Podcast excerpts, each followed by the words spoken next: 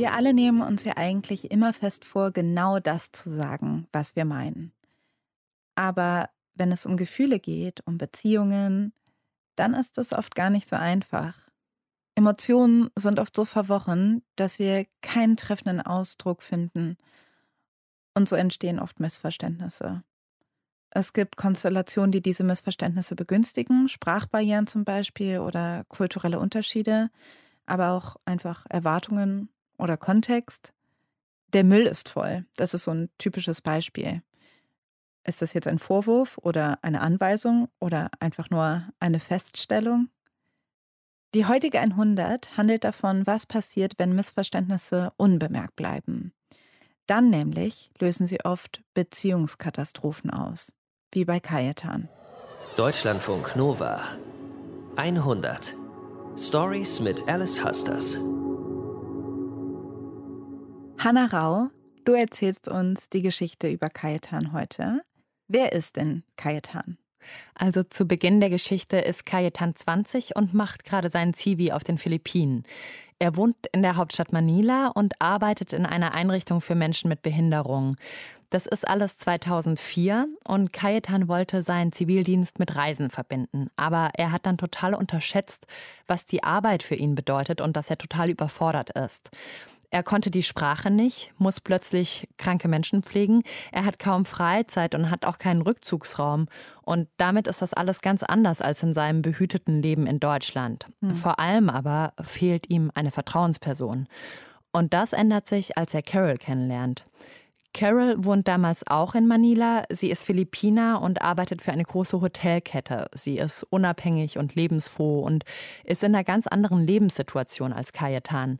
Was auch daran liegt, dass sie schon 30 ist. Ah ja, also gibt es zwischen den beiden zehn Jahre Altersunterschied. Damit ist Carol ja deutlich älter als Kajetan. Ja, genau. Und Carol ist übrigens auch nicht der richtige Name. Sie möchte aber nicht erkannt werden. Der Altersunterschied, der spielt bei den beiden erst einmal gar keine große Rolle. Denn Carol mag Kajetan. Sie mag, dass er so ein offener Typ ist, dass er sehr direkt ist und dass er ziemlich clever ist. Und Kajetan, der fühlt sich bei Carol endlich unbeschwert. Und so verlieben sich die beiden und werden ein Paar. Hm. Aber ist es nicht auch ein bisschen Liebe auf Zeit, weil so ein Zivildienst geht ja nicht ewig und Kajetan ist dann doch irgendwann mal weg, oder? Ja, ja, genau. Also die beiden sind etwa ein halbes Jahr zusammen und da neigt sich Kajetans Zivildienst dem Ende entgegen. In seinem letzten Monat auf den Philippinen möchte Kajetan einfach nur reisen. Er verlässt Manila und damit auch Carol. Die beiden trennen sich nicht, sie reden nur einfach nicht darüber, wie es mit ihnen weitergehen soll. Kajetan ist gerade in Davao. Das ist zwei Flugstunden südlich von Manila. Carol hat ihm dort ein schickes Ressort empfohlen und dann ruft sie plötzlich an. Sie hat dann vorgeschlagen, dass sie ganz gerne runterkommen würde, dass sie schon lange nicht mehr da war und jemanden kennt, der auf diesem anderen Ressort arbeitet und wir da irgendwie ein schönes Wochenende machen können. Und ich wäre das doch perfekt. Die beiden machen so eine Art Pärchenwochenende. Ihnen ist klar, dass das jetzt der letzte gemeinsame Ausflug ist, aber keiner von beiden thematisiert das. We were in the beach, sitting down, swimming. We had nice lunch. We we walked in the rain. So I still wanted to have, you know, a few more moments just to enjoy his company before I guess I dropped the bomb. Die beiden verbringen den ganzen Tag in dem Luxusressort. Sie spazieren am Strand, gehen essen, reden über Gott und die Welt und dann am Abend fahren sie zurück in Cayetans Hostel. Er hat ein schäbiges Zimmer, weiß gefliest, dreckig, karg und unpersönlich. Und da im Bett hat sie es mir dann mehr oder weniger gesagt. I couldn't look at him in the eye. I was just, you know, consumed with my own worries, I think. I was very calm about it. Like I wasn't dramatic about it. Quasi beim Vorspiel hat sie mir dann gesagt, ach, sie muss mir noch was erzählen. Und dann habe ich irgendwie, ich weiß nicht, ich habe dann gesagt, bist du schwanger? So ziemlich direkt, glaube ich. Und sie hat gesagt, ja. dann habe ich recht äh, direkt gesagt, ja, aber ja, dann kann man doch abtreiben. Kajetan ist überrumpelt. Und er ist 20. Er reagiert trotzig. Dann sagt er gar nichts mehr. Kai was just quiet. Carol sagt ihm, dass sie im vierten Monat ist, dass eine Abtreibung schon deswegen nicht mehr in Frage kommt und dass sie das Kind auf jeden Fall behalten will. I do know at some point in time what do you expect from me? Um, he asked that. And I said, I don't expect anything from you. Carol sagt, sie erwarte nichts von ihm und dass er zurückgehen soll nach Deutschland.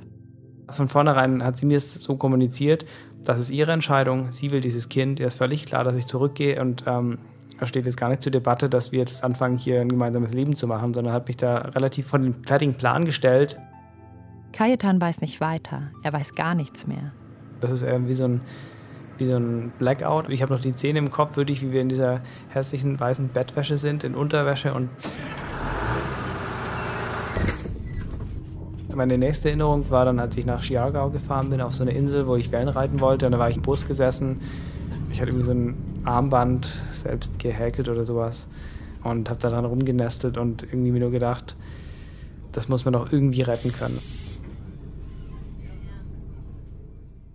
Kaitan will das Kind also nicht, Hannah?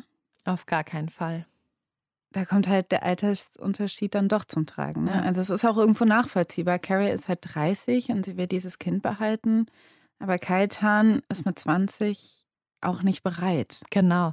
Also Carol empfindet das damals auch ganz ähnlich und deswegen hat sie auch so lange mit sich gehadert und hat hin und her überlegt, wie sie Kajetan jetzt erzählen soll, dass sie schwanger ist.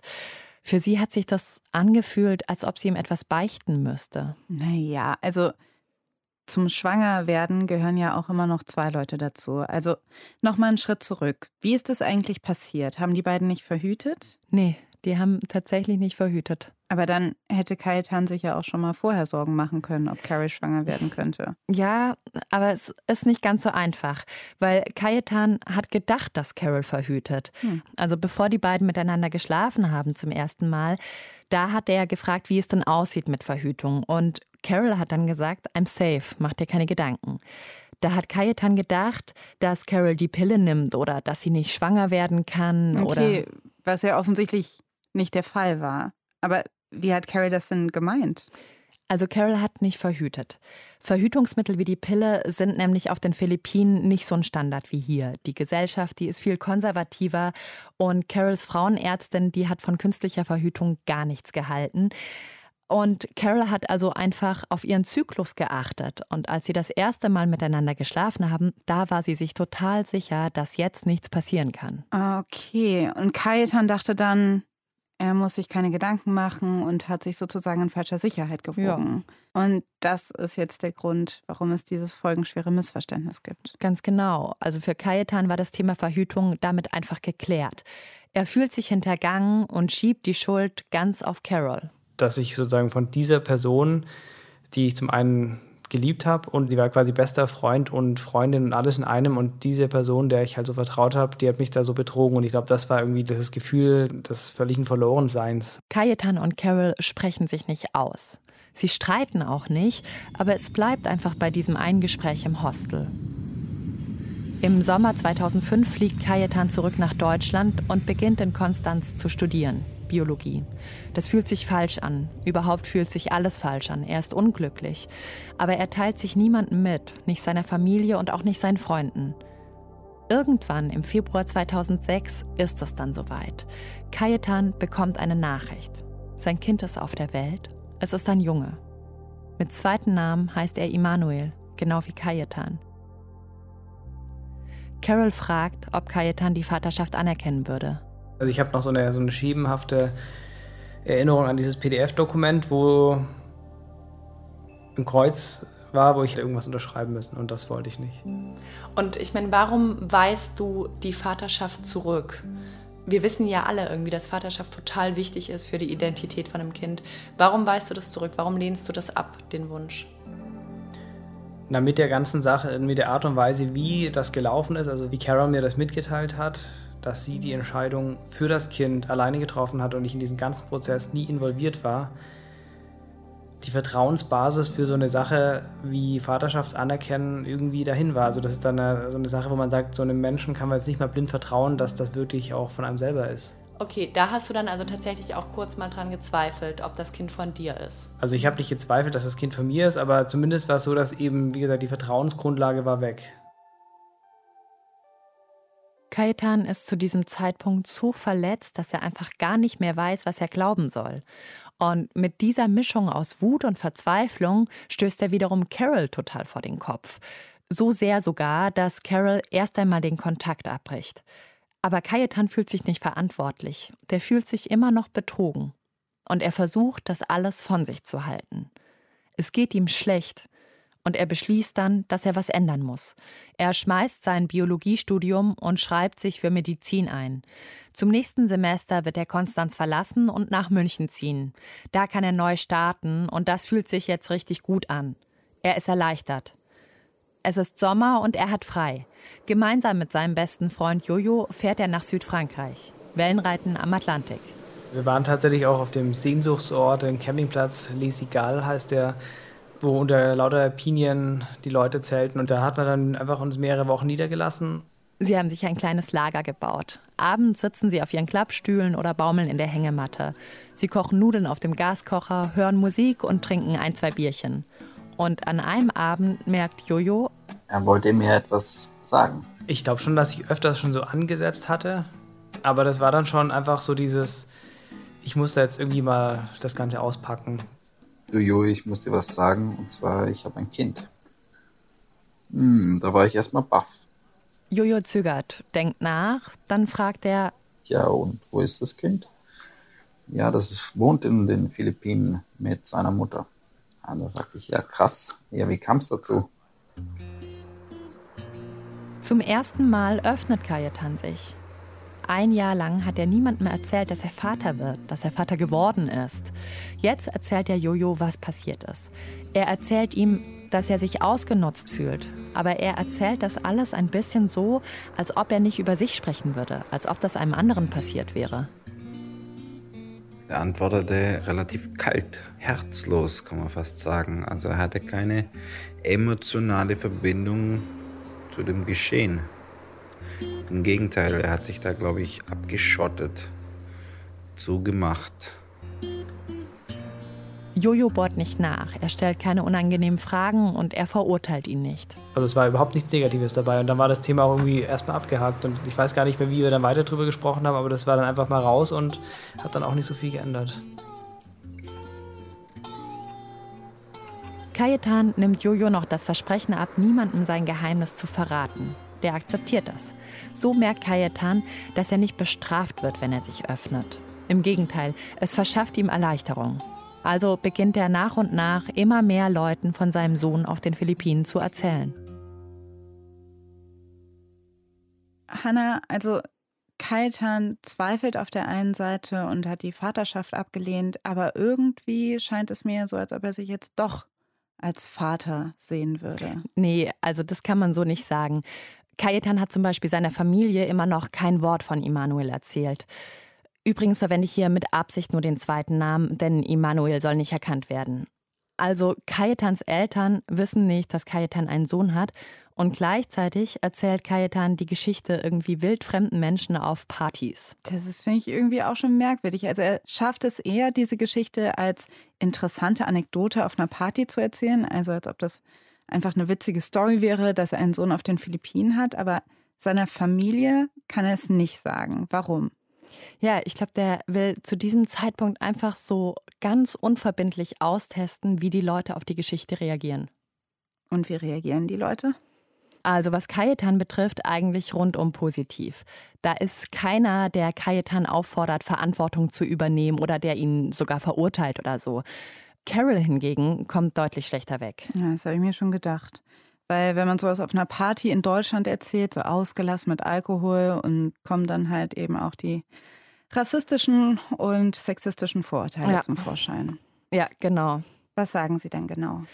Also viele glauben, dass Carol nur auf Kajetans Geld aus ist oder dass sie äh, einen Sohn haben will, um nach Europa zu kommen. Und manche gehen sogar so weit, dass sie Carol Samenraub vorwerfen. Ja, also die Leute denken halt, die Frau hat sich einen jungen weißen Typen aus Deutschland geschnappt, um ein helles Kind zu bekommen. Aber wie reagiert Kajetan auf solche Vorwürfe? Glaubt er das auch? Ne, in Kajetans Narrativ ist irgendwie Hautfarbe spielt da nicht die große Rolle. Er schiebt das vielmehr alles auf Carols Alter. Also so grob runtergebrochen ist für Kajetan klar, dass Frauen um die 30 qua Biologie allen Kinderwunsch haben und dass sie es dann mit der Verhütung nicht mehr so genau nehmen. Okay, das ist zwar kein rassistisches Vorurteil, aber ein sexistisches.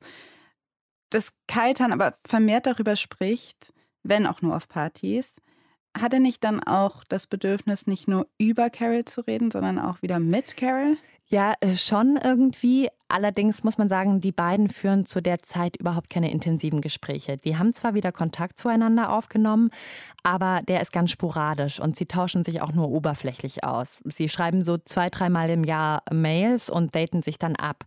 Kajetan ist zu diesem Zeitpunkt auch immer noch verletzt, aber langsam fängt er doch auch an, sich für seinen Sohn zu interessieren.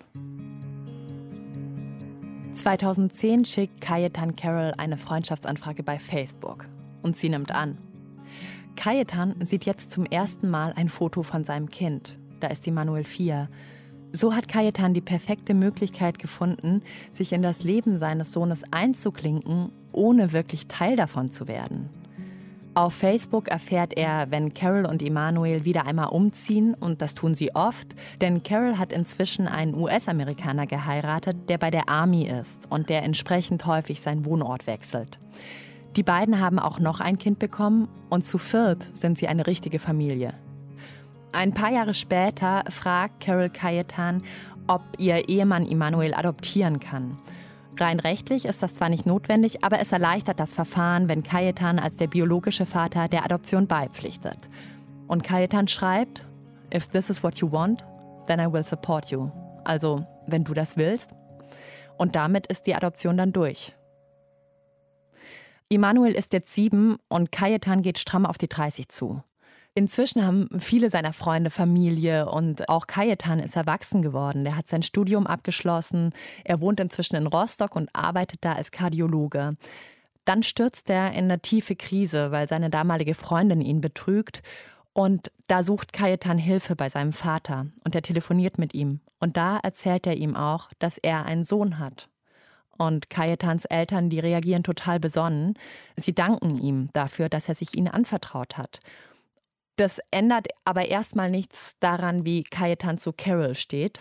Aber dann, vier Jahre später, entdeckt er einen Post in Carols Timeline. Am 4. September 2018 schreibt Carol: Tschüss Hawaii und Hallo Deutschland. Dann hatte ich gedacht, dass sie ähm, Urlaub machen, aber sie hat dann gesagt, die ziehen hierher und war ich ganz schön perplex.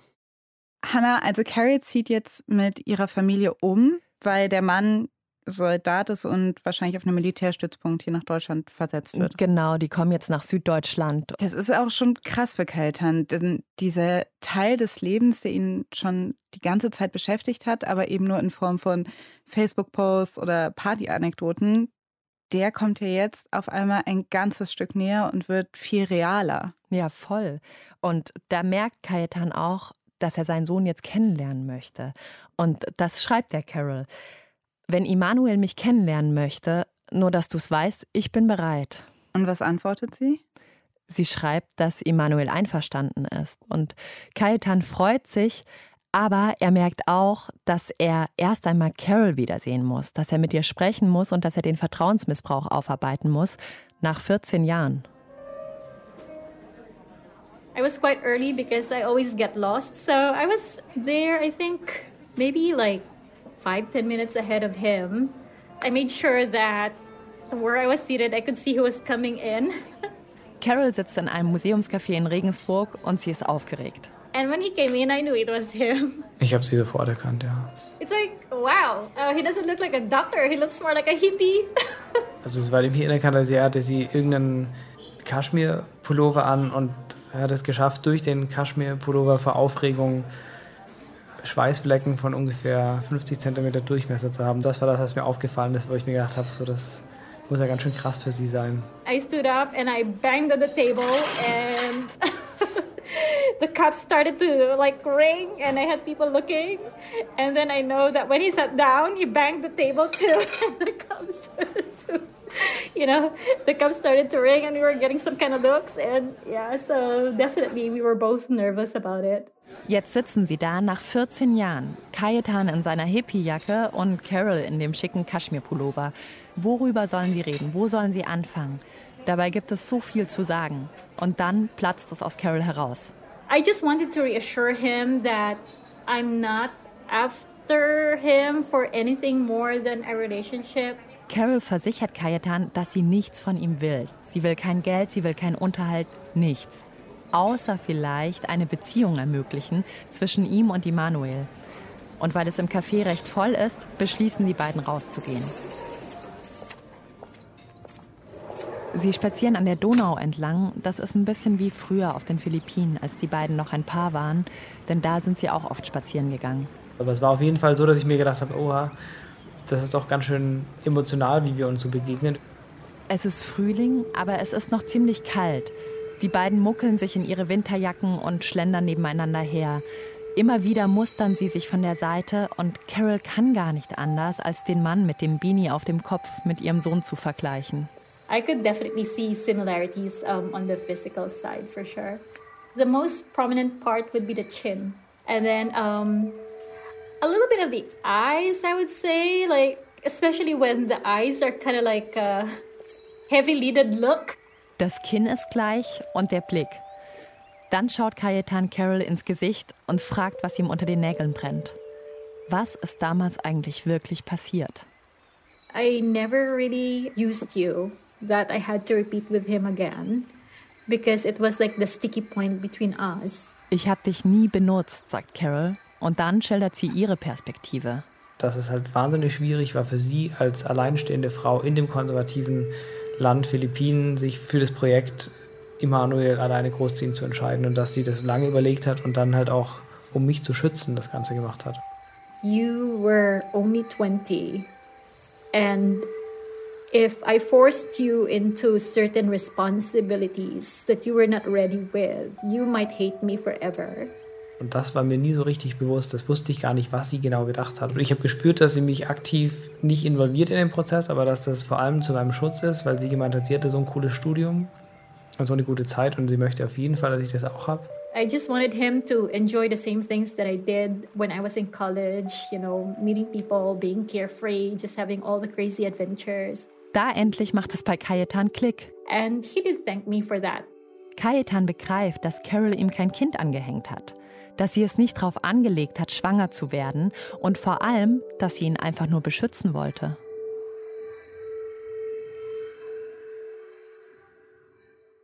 Für das erste Treffen mit Immanuel schlägt Cayetan vor, an den Walchensee zu fahren. Das ist sein Lieblingssee in Oberbayern. Und es ist ein ganz gewöhnlicher Morgen im Juni 2019. Die Sonne scheint, es ist warm. Cayetan hat bei einem Freund übernachtet. Er weiß, heute soll er seinen Sohn treffen. Zum ersten Mal.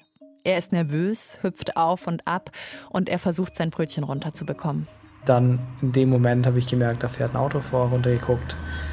War es der schwarze Porsche Cayenne von Carol. Es gibt kein Zurück mehr. Cayetan muss sich der Situation stellen. Wie begrüßt man seinen Sohn, nachdem man ihn so lange nicht gesehen hat? Nämlich noch nie.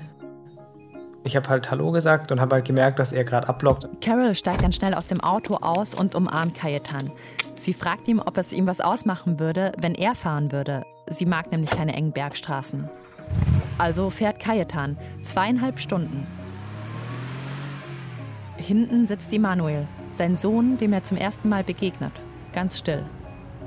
Sie hat dann relativ Gutes eingefädelt und hat die ganze Zeit mich in Gespräche verwickelt, die aber auch so ein bisschen darauf geführt haben, dass äh, Immanuel mich kennenlernen kann. Also ich habe ganz viel erzählt, was ich so mache und was ich beruflich mache, was ich privat mache. Und dann hat er sich sozusagen hinten verschanzt auch ein bisschen im Handy gespielt und so halb geschlafen und hat das aber alles aufgesaugt. Hin und wieder schaut Kajetan in den Rückspiegel und er versucht sich ein Bild zu machen von seinem Sohn. Aber er möchte Immanuel auch zu nichts drängen und er respektiert dessen Schweigen. Auch als sie am Walchensee ankommen, bleibt Immanuel reserviert. Die drei gehen wandern, essen Semmelknödel und Carol und Kajetan plaudern miteinander. Es ist ein schöner Ausflug, auch wenn Immanuel den ganzen Tag über nicht ein Wort mit Kajetan spricht. Hat dich das verletzt, dass er so reserviert war? Nee, also ich habe es erwartet. Hanna, ich finde es total nachvollziehbar, dass Immanuel Kajetan damals nicht unbefangen begegnet. Ich meine, wie sollte er? Die beiden kennen sich ja gar nicht und Immanuel trifft er seinen leiblichen Vater das erste Mal mit 13 Jahren. Genau, also das heißt auch, Emanuel ist mitten in der Pubertät und das ist ja sowieso eine total schwierige Phase im Leben. Eben. Aber kommt Kajetan da nicht so Zweifel? Hm. Also, er hat damals sich von den beiden abgewendet. Das war seine Entscheidung mit 20, okay. Aber die Konsequenz ist eben jetzt, dass er da einen 13-jährigen Jungen sitzen hat, der sein Sohn ist. Mhm. Aber Kajetan spielt halt keine Rolle in seinem Leben. Fragt er sich jetzt nicht, ob es überhaupt noch möglich ist, eine Beziehung mit seinem Sohn aufzubauen nach so vielen Jahren? Also, ich glaube, Kajetan ist sich einfach total bewusst, dass das gerade die Chance ist, seinen Sohn kennenzulernen. Ich meine, jetzt gerade wohnt Emanuel in Deutschland mit seiner Familie, aber mhm. irgendwann wird die Familie zurückziehen in die USA. Und überhaupt, jetzt gerade ist Emanuel bereit, Kajetan kennenzulernen. Aber ich meine, wie sieht es vielleicht in ein paar Jahren aus? Kajetan ist also bereit, seine Bedürfnisse und seine Neugier erst einmal hinten anzustellen. Hm. Wie geht es denn weiter nach dieser ersten schweigsamen Autofahrt? Emanuel will Kajetan wiedersehen. Und die beiden treffen sich noch ein paar Mal. Sie gehen klettern oder gehen Skifahren. Aber die Stimmung, die bleibt angespannt. Und meistens ist es so, dass Kajetan von sich erzählt, einfach damit Emanuel ihn kennenlernen kann. Aber Immanuel selber erzählt nie was Persönliches und die beiden sprechen auch nie über ihre Beziehung. Aber dann, Anfang dieses Jahres, fragt Immanuel seine Mutter, ob Kajetan ihm nicht beibringen könnte, Snowboard zu fahren. Und Kajetan berührt das total, weil er glaubt, dass er jetzt vielleicht seinem Sohn näher kommen kann. Wieder einmal sitzen Kajetan und sein Sohn schweigend nebeneinander im Auto. Immerhin hat Kajetan dieses Mal frische Biomilch dabei. Die mag Immanuel und das weiß er inzwischen. Außerdem hat er einen Schokomuffin mitgebracht. Als die angespannte Autofahrt in die Berge endlich vorbei ist, besorgt Kajetan erst einmal ein Brett und Schuhe beim Snowboardverleih. Also er hat, die, ich weiß noch, hat sich die Boots nicht selber angezogen, sondern ich musste ihm die erstmal anziehen, weil er wusste auch, glaube ich, gar nicht, wie das genau geht und war sowieso überfordert. Ich habe gesagt, jetzt ziehe ich die jetzt an, habe gesagt, passen die einigermaßen, stößt an.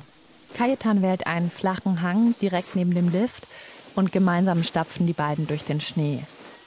Dann habe ich ihm erstmal das Snowboard angezogen und ihm erstmal gezeigt, wie man so ein Snowboard anzieht, wie die Schnallen funktionieren. Ihm gesagt, dass er mal ein bisschen hüpfen soll mit dem Brett und so Gewicht nach vorne, nach hinten verlagern, wie sich das anfühlt. Immanuel macht das gut. Er rutscht langsam den Berg hinunter und das klappt. Der erste Schritt ist geschafft. So die erste Kurve ist ja immer das, was am schwierigsten ist. Und da fallen die meisten das erste Mal. Und das ist der Punkt, wo ich ihn dann auch anfassen musste, wo ich dann quasi ihm meine beiden Hände gegeben habe, vor ihm stand und ihn dann so vorsichtig um die Kurve geführt habe. Kajetan und Emanuel halten sich an den Händen. Sie tragen Handschuhe, aber sie berühren sich. Sie berühren sich zum ersten Mal. Das ist ja doch auch eine sehr vertraute Sache, dass man eben jemanden sich beim Snowboard eben führen lässt und sowas. Das macht man nicht einfach so bedingungslos, sondern mit Fremden. Den ganzen Vormittag üben die beiden. Immanuel probiert sich aus und Kajetan gibt Tipps. Es sind kleine Schritte, aber sie bewegen sich aufeinander zu. Wir haben Mittagspause gemacht und da gab es halt auf der Karte irgendwie so Linsensuppe und Bockwürste. Da habe ich gefragt, ob er das isst, weil er mag er nicht. Na gut, dann erstmal jetzt hier mal eine Semmel, die ich mitgebracht hatten. Und dann haben wir das gemacht. Aber da hat er schon halt zumindest kommuniziert, was er möchte. Am Nachmittag ist Immanuel platt. Er ist zweimal die blaue Piste gefahren. Beim ersten Mal hat er sich noch ziemlich gequält, aber schon beim zweiten Mal lief es rund. Also so um halb vier haben wir, glaube ich, aufgehört, aber dann ist er schon die Talabfahrt mitgefahren und konnte das. Also er konnte dann die Talabfahrt einfach runterfahren. War ich schon beeindruckt. Dieser Ausflug auf der Piste, Hannah, war das der Auftakt für so eine Art Vater-Sohn-Beziehung? Nee, so weit würde ich nicht gehen. Ich glaube auch nicht, dass die das jemals haben werden. Ich meine, Kajetan hat Emanuels komplette Kindheit verpasst. Mhm. Aber man merkt Kajetan jetzt schon an, dass Emanuel ihm richtig wichtig ist. Insgeheim ist er sogar ein bisschen dankbar um die Situation mit Corona gerade, denn eigentlich wäre Emanuel mit seiner Familie diesen Sommer schon zurück in die USA gezogen, aber jetzt bleiben sie noch ein Jahr in Deutschland aber dann, dann gehen sie zurück nach Chicago. Hm. Und was bedeutet es dann für die Beziehung zwischen Kajetan und Emanuel? Ja, mal schauen. Aber Carol hat Kajetan immerhin schon das Gästezimmer angeboten. Das ist aber schön. Und Familie kann ja auch ganz unterschiedlich aussehen. Also dann gibt es halt für Emanuel eben Mutter, Vater und Kajetan. Hanna Rau, vielen Dank, dass du uns diese Geschichte erzählt hast. Das war die 100 und das Team um diese Geschichte sind Johanna Baumann, Nilofa Elhami, Andi Fulford und Uwe Bräunig. Und wenn ihr Geschichten habt und die uns gerne erzählen wollt, dann könnt ihr uns schreiben an 100.deutschlandradio.de. Ich bin Alice Hasters und wir hören uns nächste Woche mit einer neuen Geschichte. Deutschlandfunk Nova 100 Stories mit Alice Hasters.